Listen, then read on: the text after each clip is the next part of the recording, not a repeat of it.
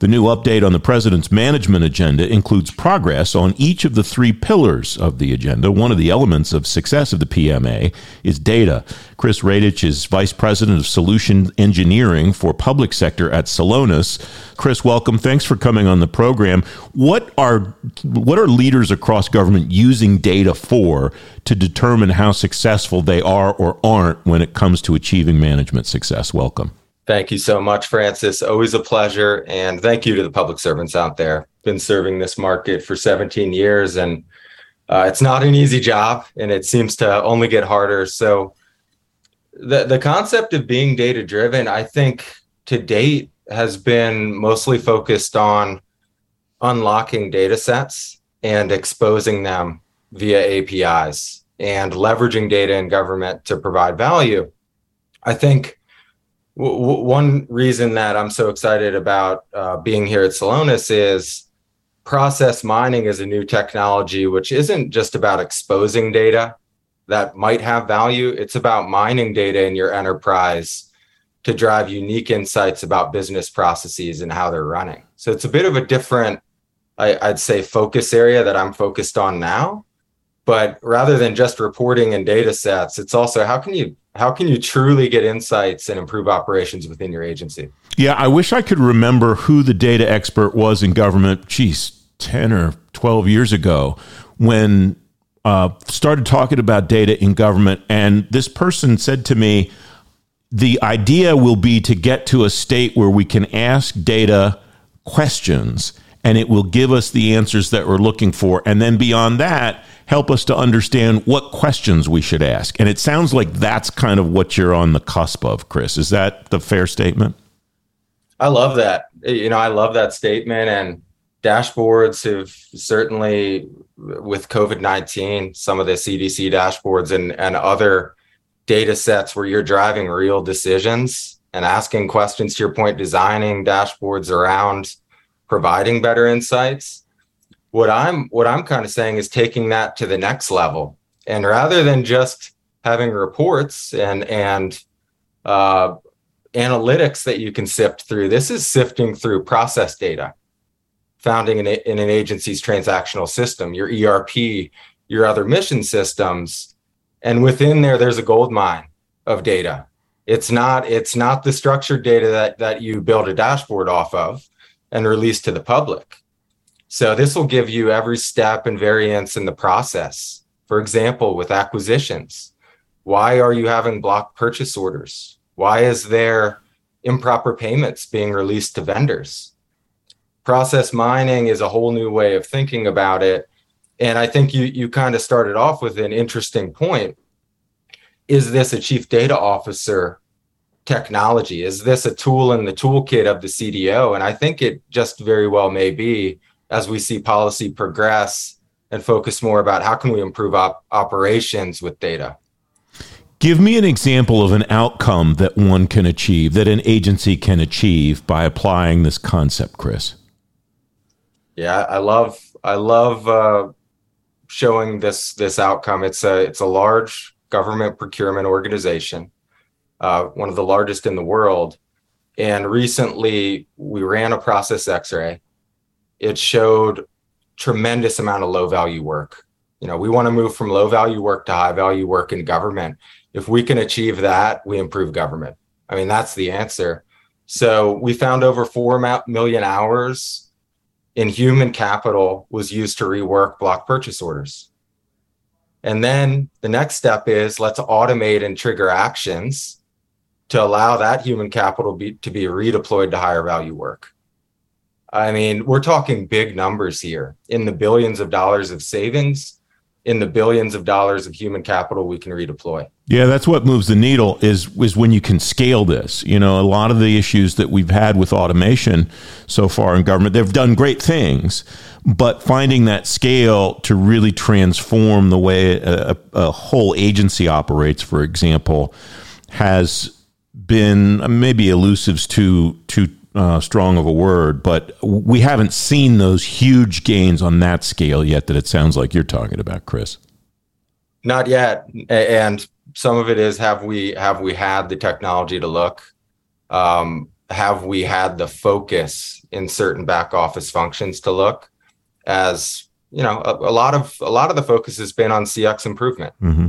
and we should feel great about that but operational efficiency some of the shared services agenda has been pushed to the side as a result of this renewed focus on cx so there are four specialties that I focus on in the federal government. It's human capital, IT, management, especially financial management, and acquisition. It sounds like this touches, this concept touches all four of those areas of expertise.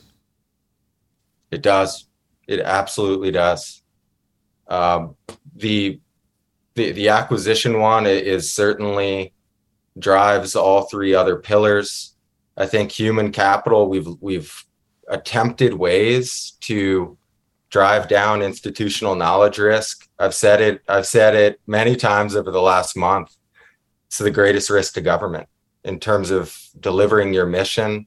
When you think about the turnover rate of at all levels of government, employees leaving government, it's at its highest rate ever and continues to escalate.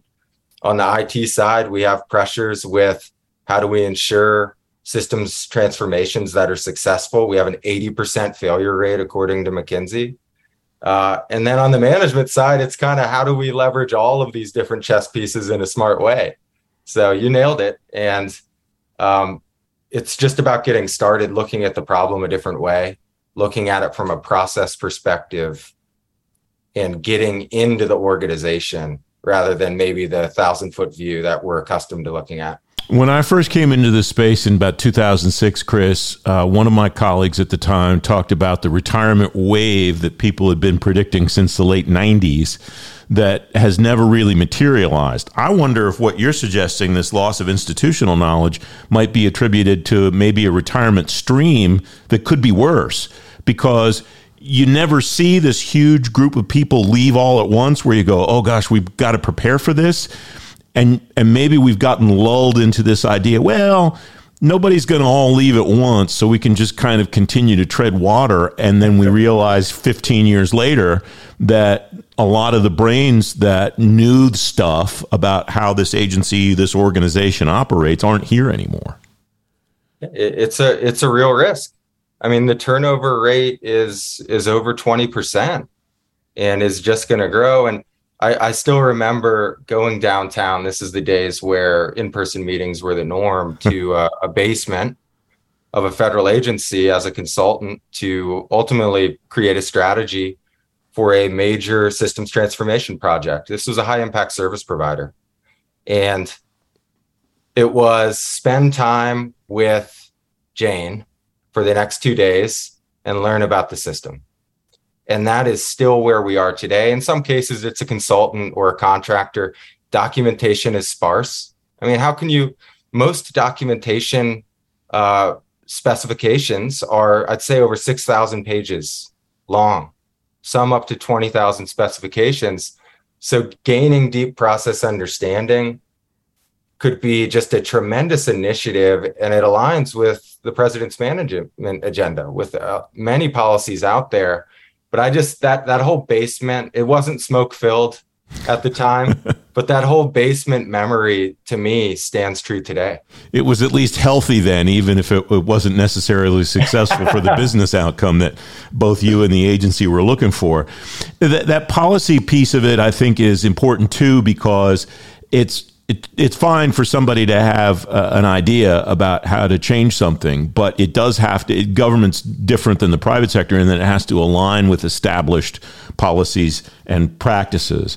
What is that intersection? What does that intersection look like at kind of a micro level, Chris? Yeah, there's uh, I think three policies that I've always been interested in and have have narrowed in on as we think about generating deep process understanding and where we should apply a new way of thinking. Number one, front office or CX. Like let's let's continue to drive momentum there. I think the new EO in December on transforming federal CX and service delivery. That's the key, the key word we need to remember. This is ultimately about service delivery, uh, not about CSAT scores. And the process was mentioned 26 times in that EO. Uh, and that that pertains to all points of government to cu- customer delivery process. So imagine where you're driving insights for those high impact service providers that were all given specific action plans. You can drive insights into exactly what variances are occurring and how you're going to improve. Number two is back office or shared services. This is probably a trip down memory lane for you, Francis, where 2001 shared services were unveiled mm-hmm. via OMB. 2019, the Quality Service Management Office QSMO approach was unveiled.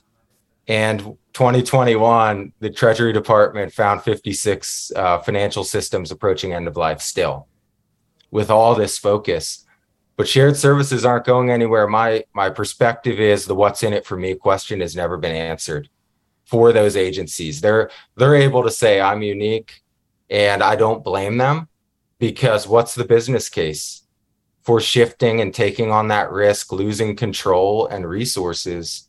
Well, imagine a, imagine a world where you're producing an x-ray showing an agency exactly why moving functions to another agency will be a positive change. I've yet to see one of those business cases. That's really at the core of what you call execution management, right, Chris? It is. At the core, you're producing an x ray using the data you have uh, out of your transactional systems. And then with that knowledge, you're driving automations and improvements and actions. But honestly, having an x ray, understanding where the pain is coming from with precision, I think across front office and back office is where government has just not had the capabilities because of that whole institutional knowledge conundrum I outlined, Francis. And then number three, just to kind of wrap up the policy intersection, systems transformation on the IT side, like you said. Transformations are failing at a rapid rate. It's almost the default when you think of an 80% failure rate. And the TMF activity has been laid out essentially saying we need to get off of legacy. We need to fix major mission risk challenges on both security and mission delivery sides. So imagine if every major TMF project you had a sprint zero, a sprint zero discovery effort where you're going in eyes wide open in terms of process changes you're going to make with that new investment. Uh, so I, I, love all three of those areas. The, the only one that might have been a surprise to you, I suppose, is the shared services reincarnation, but it's still going strong. I mean, QSMOs they're they're really driving strategy forward as of late last year. Well, and yeah, and we we see we saw just recently from the uh, the Cyber QSMO at uh, CISA that's still very active and and, and still pushing uh, product and, and pushing policy and, and results out the door. What's step one, two, and three for uh, somebody in an agency that wants to take this on, Chris?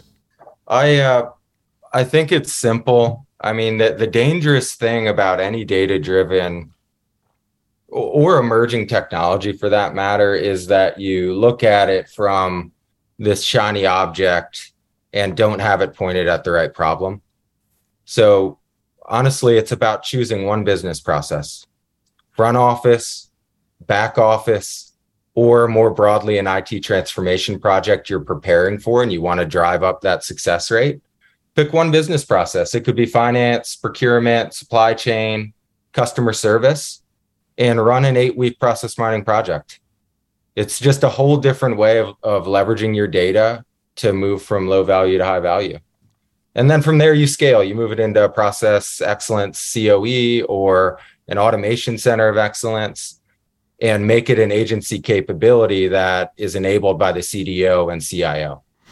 Chris Radich, great to catch up with you as always. It's been a while and I'm glad to talk to you again. Thanks very much for joining me today. Always a pleasure, pleasure Francis. Thank you.